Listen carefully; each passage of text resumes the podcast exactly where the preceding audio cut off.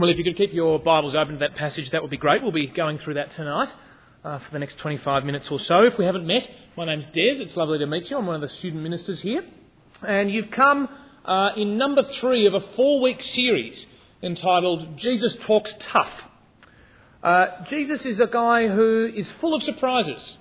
And although the general kind of hallmark card image of him is kind of meek, mild, uh, uh, sort of a soft kind of a guy, there are definitely elements of that in the scriptures, and yet we see that at other times he's a guy who doesn't pull punches at all. And we've been going through over the past sort of three weeks, and we'll do it again next week, uh, looking at one of those instances, looking at some of the harder things that Jesus says. Uh, because they're hard, let me pray for us now. Dear God and Father, we, uh, we thank you for the fact that we can know Jesus. We thank you for the fact that we can know you through him. We pray that we might not uh, divide him. We might not pick and choose from the things we like and the things we don't, but rather that we would accept all of him as Lord and Saviour. We pray even more that you would mould us in his image, that we would desire to look less like us and more like him. Amen. Well, I don't know what your experiences of evangelism are like. I don't know whether you've uh, had an opportunity to do much uh, or whether you've seen it done on a large scale by a church, by a small group, or whatever. One of the things that might have struck you as you're doing evangelism, as you're telling people about Jesus, is the very mixed and sometimes surprising responses you get to it. Sometimes you get people who you barely tell them the gospel at all, and they just seem to get it. And they're almost falling over themselves to believe you can kind of stumble through, you know, kind of two ways to live or some kind of gospel tract and, you know, give some, to your ears, very lame answers to their questions and fully expecting them to walk off, they kind of say, oh, actually, no, I'm up for that. And then you, kind of a bit surprised, not really knowing what to say because you never expected this to really happen, kind of bumble on. But they seem to accept really easily on the merest evidence. On the other hand, sometimes you'll see people who are quite the opposite. People who, over a series of months, years even, will have the gospel uh, clearly and articulately, intelligently presented to them. People whose objections will be answered in a sophisticated and yet sensitive way. And yet, for all of their knowledge and for all of their understanding, they reject Jesus. They don't believe in him. They understand it all, they're just not up for it. Now, the question that sometimes arises in my mind when I see these, these two different kinds of people is why?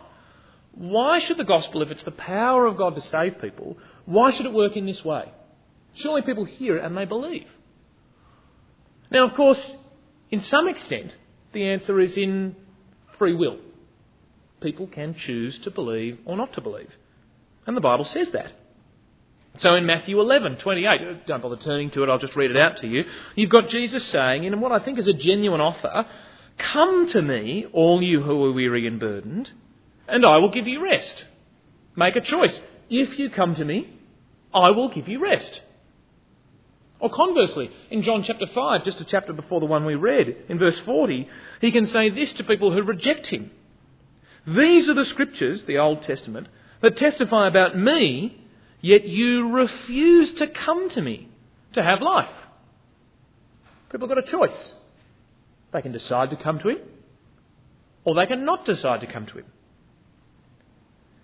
But I don't think that goes all the way to explaining why people respond the way they do when they hear about Jesus. Because if we zoom out a little bit and think about what those responses do to our ideas about God, it's a bit more complicated than that. Because if it's up to people to choose or not to choose Jesus, then that seems to handcuff God to an extent. God has provided a way for people to be right with Him. He sent His only Son, Jesus, to die on the cross, to take all the blame for the sins they've done and all the punishment that they deserve. And yet, on this account, if it's just up to us, well, hypothetically, no one might ever respond. Everyone might say no. And then God's plans would be frustrated, which would make him somewhat less than sovereign. And yet, if God is by definition sovereign, then how does it fit together? It makes it even more complicated given the fact that not only has God given this rescue plan, but in ages past, as we see in the Old Testament, He promised to do so. I'm going to save you. He said that to Abraham. He said it to Moses. He said it to all the people down the line. He said, I'm going to save you. And yet, if human beings have the power to say no, well, then how can God come good on that promise? How can I say to someone, I promise to make you happy, when it's not within my power to do so? You see, there are times, aren't there, when we see the gospel go out into the world when it seems to fail, when it doesn't seem to work, when it actually seems that God isn't coming good on what He said He would do. And I think we see the same kind of scenario here with Jesus. Jesus in John's Gospel has been going around and proclaiming the kingdom of God. He's been healing people, he's been showing amazing signs to testify to what he said about who he is, and he's saying that he will be the person who will come and die for the sins of the world to reconcile them to God.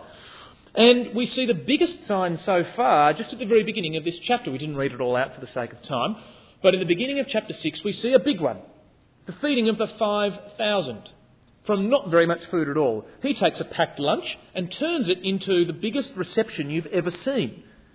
Now, you'd think that people would be mightily impressed by that. Most people will say, look, if God showed me a miracle, I'd be on board, I'd be there. Well, these guys, they saw the mother of all miracles. They saw it was like sizzlers, but on a massive scale, but without the food poisoning.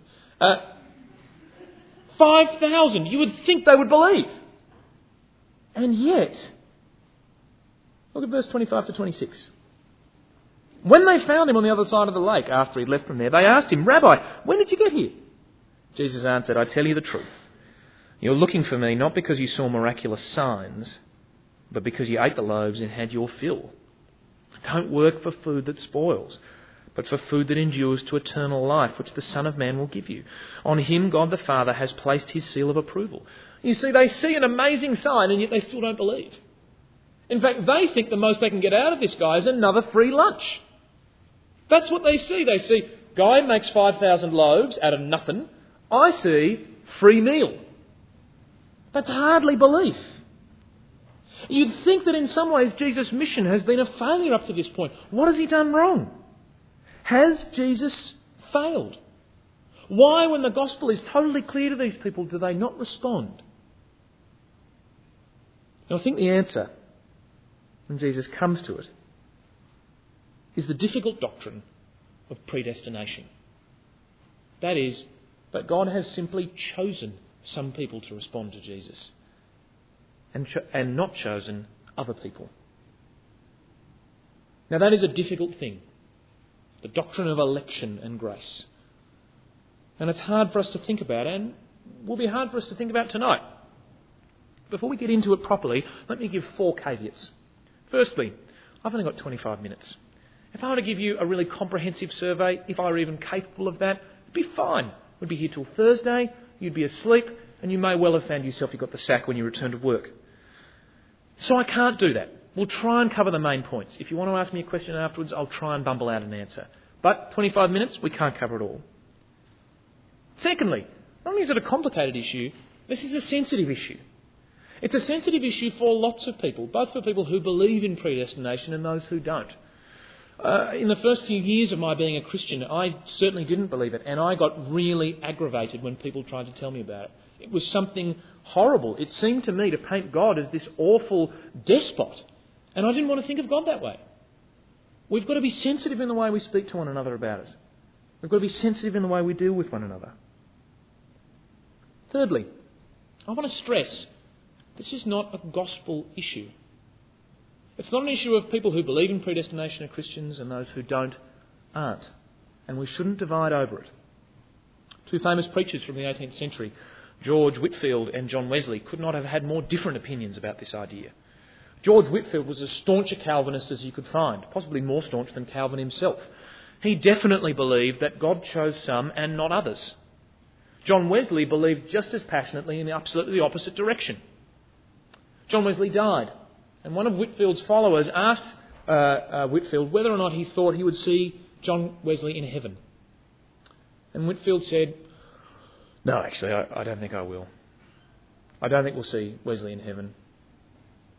Because I suspect that Wesley will be so close to the throne of God and I'll be so far back that in God's brilliance, I'll not even be able to see his silhouette. It's not a gospel issue. You can be Christians and not believe it. But fourthly and importantly, don't let that get in the way of you reading Scripture as it actually comes to you. I want to say, and I think the Bible says, that the doctrine of election is not only an unnecessary evil, or not only a sort of a necessary evil, rather, but actually a doctrine of absolute comfort and glorious assurance for Christian people. It is a wonderful thing without which the Bible makes very little sense. So I've just got two points for us tonight as we come through it, and they're pretty straightforward. The first is this everyone God gives to Jesus comes to Jesus. And the second is anyone who God doesn't give to Jesus doesn't come to Jesus. First point everyone God gives to Jesus comes to Jesus. Turn with me to verse 35. Then Jesus declared, I am the bread of life. He who comes to me will never go hungry, and he who believes in me will never be thirsty. But as I told you, you, you have seen me, and still you do not believe. He restates the problem that has been going on all along. They see his amazing signs, and yet they still don't believe. Has his mission failed? Does Jesus think his mission has failed? Well, look with me at verse 37. All that the Father gives me will come to me, and whoever comes to me, I will never drive away. You see, for Jesus, people's rejection of his message doesn't spell the disaster. It doesn't spell the end of his message. Rather, he understands, as no one else has, that ultimately it is up to God whom responds to the message of salvation. We can look at it in just two points. First of all, look at this God gives us to Jesus. Now, it seems so obvious, and yet we need to dwell on it. It is God who gives us to Jesus. God is the actor. We are passive. To put it crudely, it is almost like we are so much freight being given from God to Jesus. And it's not just here that he says it. John 17, I can read the bits out to you, is full of this language of God giving us to Jesus. So look at uh, 17 verse 2. For you granted him authority, this is Jesus praying to his Father, for you granted him authority over all people that he might give eternal life to all those you have given him. Or verse 6, I have revealed you to those whom you gave me out of the world. They were yours, you gave them to me, and they have obeyed your word. Verse 9, I prayed for them. I'm not praying for the world, but for those you have given me, for they're yours. Verse 24, Father, I want those you have given me to be with me where I am and to see my glory. The glory you have given me because you loved me before the creation of the world. God gives us to Christ. Now, if we're given to Christ, those who believe in Him, in a way that others aren't, on what basis? Because we're wonderful people? Does God look down and say, they're a good sort, I'm going to give them to Jesus? He's a great guy, for sure. No, no, no. Uh, God made that decision before we did anything. In fact, the Bible says that God chose people who follow Jesus before the creation of the world to do that. So in Ephesians chapter 1, verses 4 and 5, he can say, let me read it to you, these, these great words. Ephesians chapter 1, verses 4 and 5. For he chose us in him before the creation of the world to be holy and blameless in his sight. In love, he predestined us to be adopted as his sons through Jesus Christ in accordance with his pleasure and will. God chose us before we'd done anything, before the creation of the world, before anyone had done anything. And we were destined for it. It is God who gives us to Jesus, and the initiative is with him. But secondly, and look at this, we've got to get this, look at this. Verse 37 All that the Father gives me will come to me, and whoever comes to me I will never drive away. My parents have got a thing which you may have, or your parents may have as well. It's called a present drawer. You can probably imagine what the present drawer is for. When they get a nice present, they keep it. When they get a present they don't like, they whack it in the present drawer to give away to someone else. Now, they're no fools, my parents. They're not going to get caught out by accidentally giving that present back to the person who gave it to them in a somewhat uncomfortable scenario. They get out the label, they whack it on and say, right, that was from Bill. Thank you very much, Bill. I'm sure someone else will, you know, absolutely glory in your generosity to me. Unbeknownst to you, you'll be, you know, making someone else very happy. That's the kind of gift. You get the gift, you go, oh, I really didn't want another money box. You know, I'm a grown person, I have a bank. So I'm going to give that away.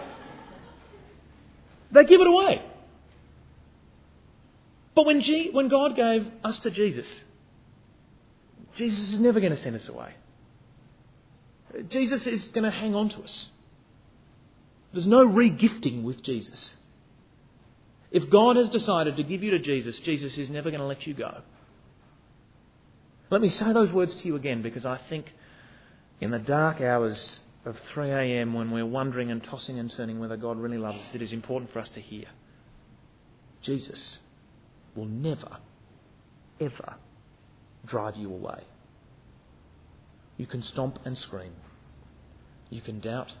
You can rail against him. You can ignore him. But if you have put your faith in Jesus, ultimately, Jesus will never drive you away.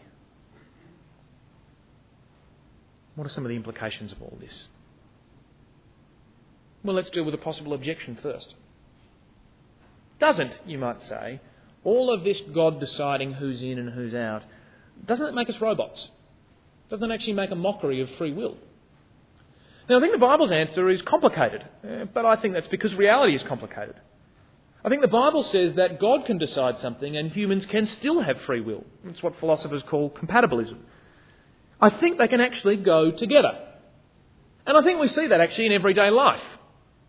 It would be totally ridiculous for me to say that I am totally free in everything I do, that nothing external to me affects me.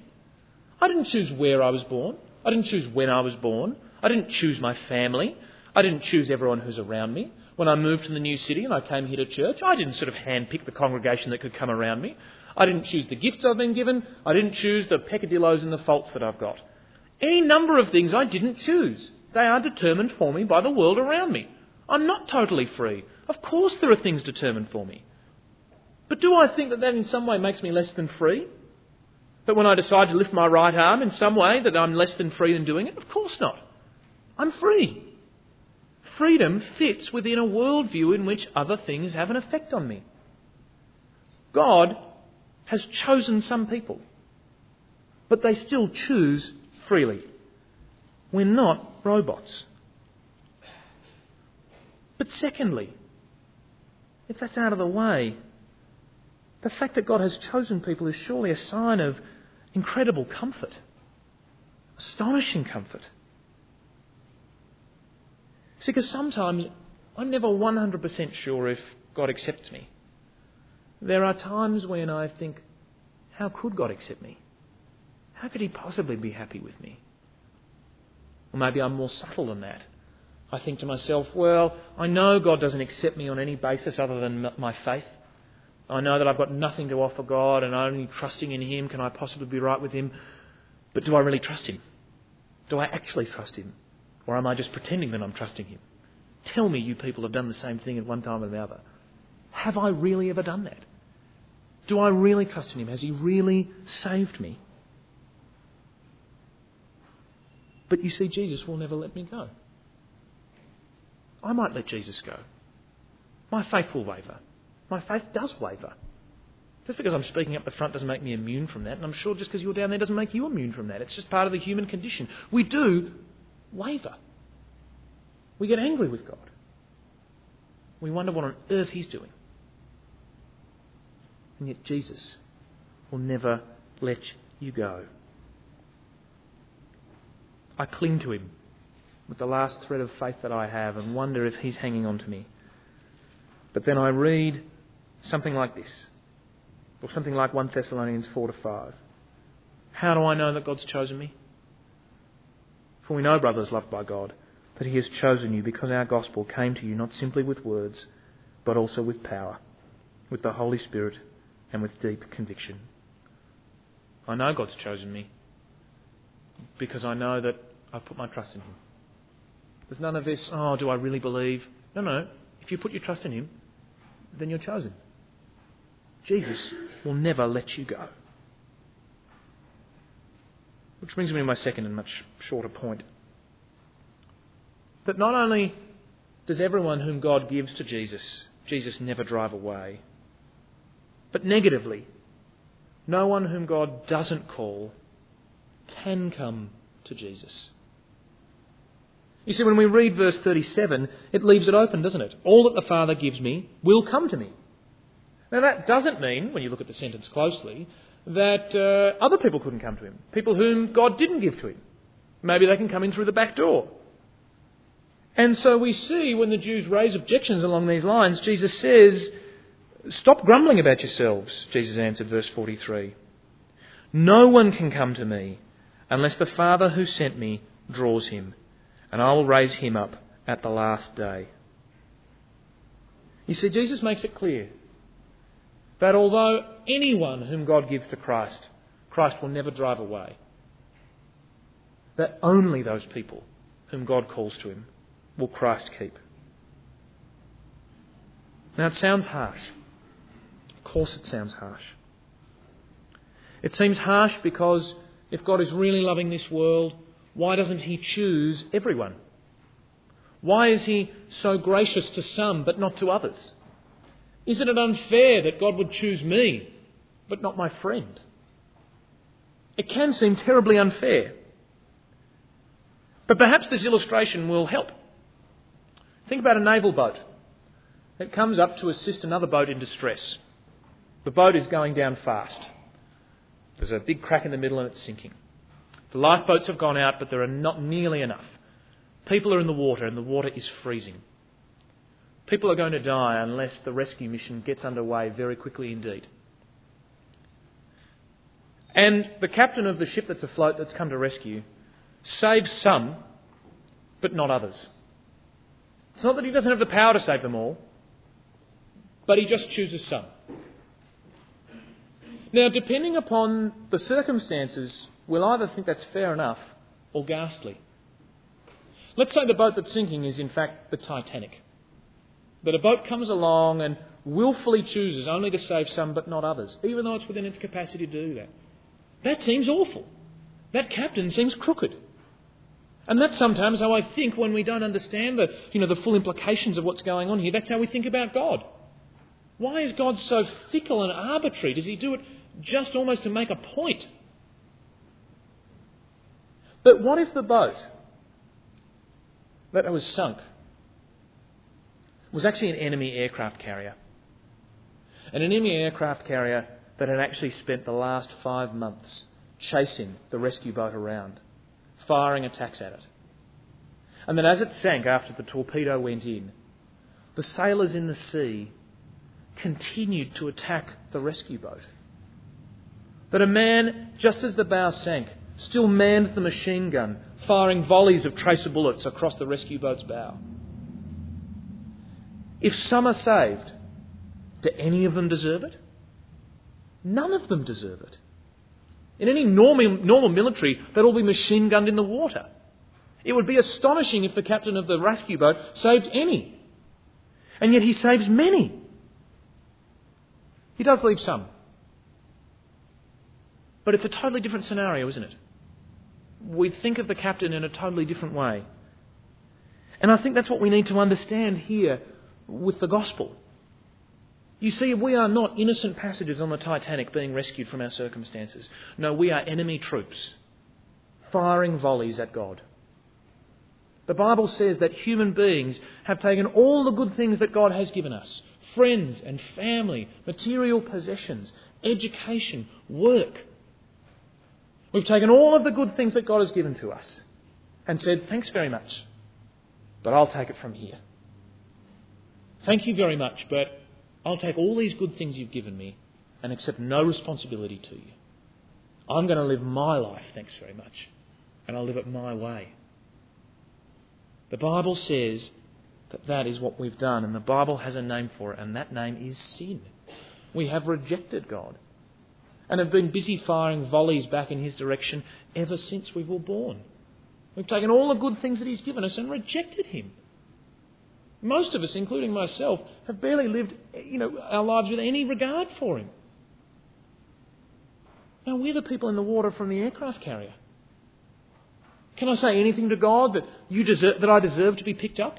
That I deserve to be rescued or that He deserves to be rescued? No, all of us are in, pardon the pun, the same boat. We're all in trouble. We've all rejected Him and none of us deserve to be there. If anyone ever came to rescue us, whom we'd been attacking, that would be not callous to choose. It would be, if any one of us was saved, that would be amazing grace, wouldn't it? Astonishing mercy. A person who puts their own life at risk, in fact, even goes to die, so that their enemies might be rescued. No election, God choosing some, is not fickle. It's merciful. It's gracious. And it's amazing. Because let's face it, who of us in our sinful state of rejection of God would have chosen God anyway if He hadn't chosen us first?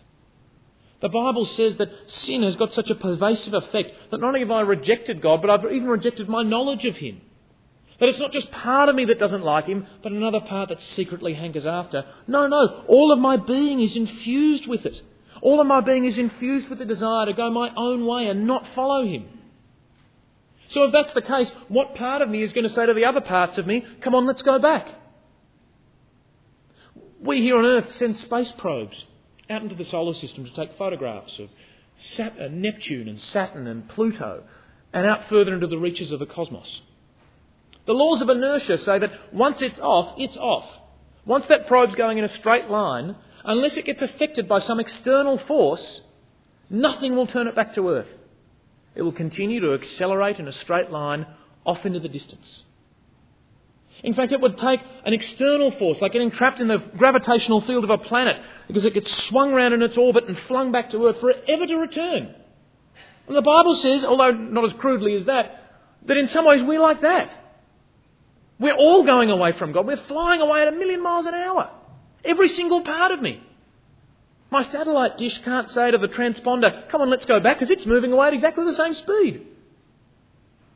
No, I need an external force but not gravity, but rather for God to catch me in his orbit and fling me back to himself. You see, it couldn't be any other way, could it? It didn't have to be this way. God could so easily have let us go our own way. And yet, because of his ultimate love for us, even when we had rejected him, we're firing shots over his bow. He said, You are mine. I have chosen you. I'm giving you to my son, so that even though he has no good reason to, he will die an agonizing death, so that you can be right with me. It is utterly gracious that God would consider my estate at all. And yet that's what he's done. I could never have chosen him if he hadn't chosen me first. Thank God for the sacrifice that He gave for us.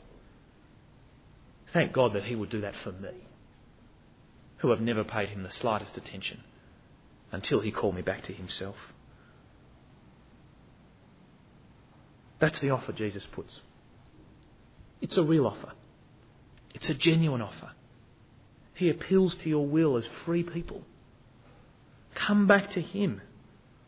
He gives you the bread of life. That's the point of this passage.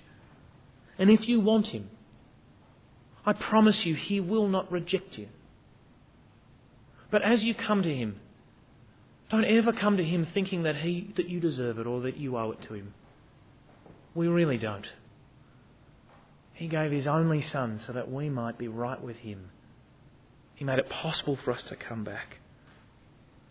I am convinced that if there is any God in this universe who is worth worshipping, it is this one, who would die not for his friends, but for his enemies.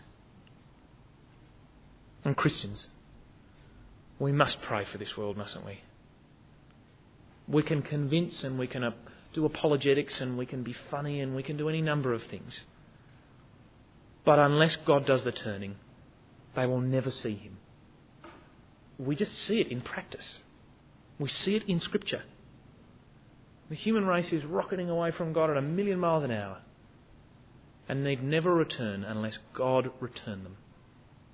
We must pray for them. As you're thinking of your friends to invite to Are You OK?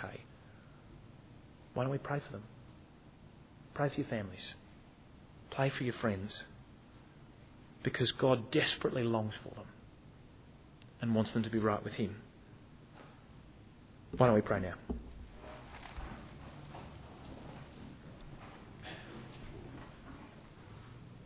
Dear God and Father, we, we thank you that even though we have no good reason to ever be loved by you, that you shower your grace on us. That if we have faith in what you have done, we can know for sure that you have chosen us, even though we never deserved for it to happen. We just thank you for that. We pray, please, help us to live our lives in gratitude for that we pray for those who don't know you, who have no way of knowing you. We pray, please, work in a supernatural way in their life that they might actually come to know you, that they might hear the gospel and be saved. And we thank you for the enormous comfort it is to us when, we feel, when we feel shaky, when our faith seems weak, when we don't know what you're doing. We thank you for the fact that even though we regularly release you, that Jesus never lets go of us. Please have us take the unspeakable comfort of your election. And rather than worry about it, please help us to be thankful for it. And we ask all these things in Jesus' name. Amen.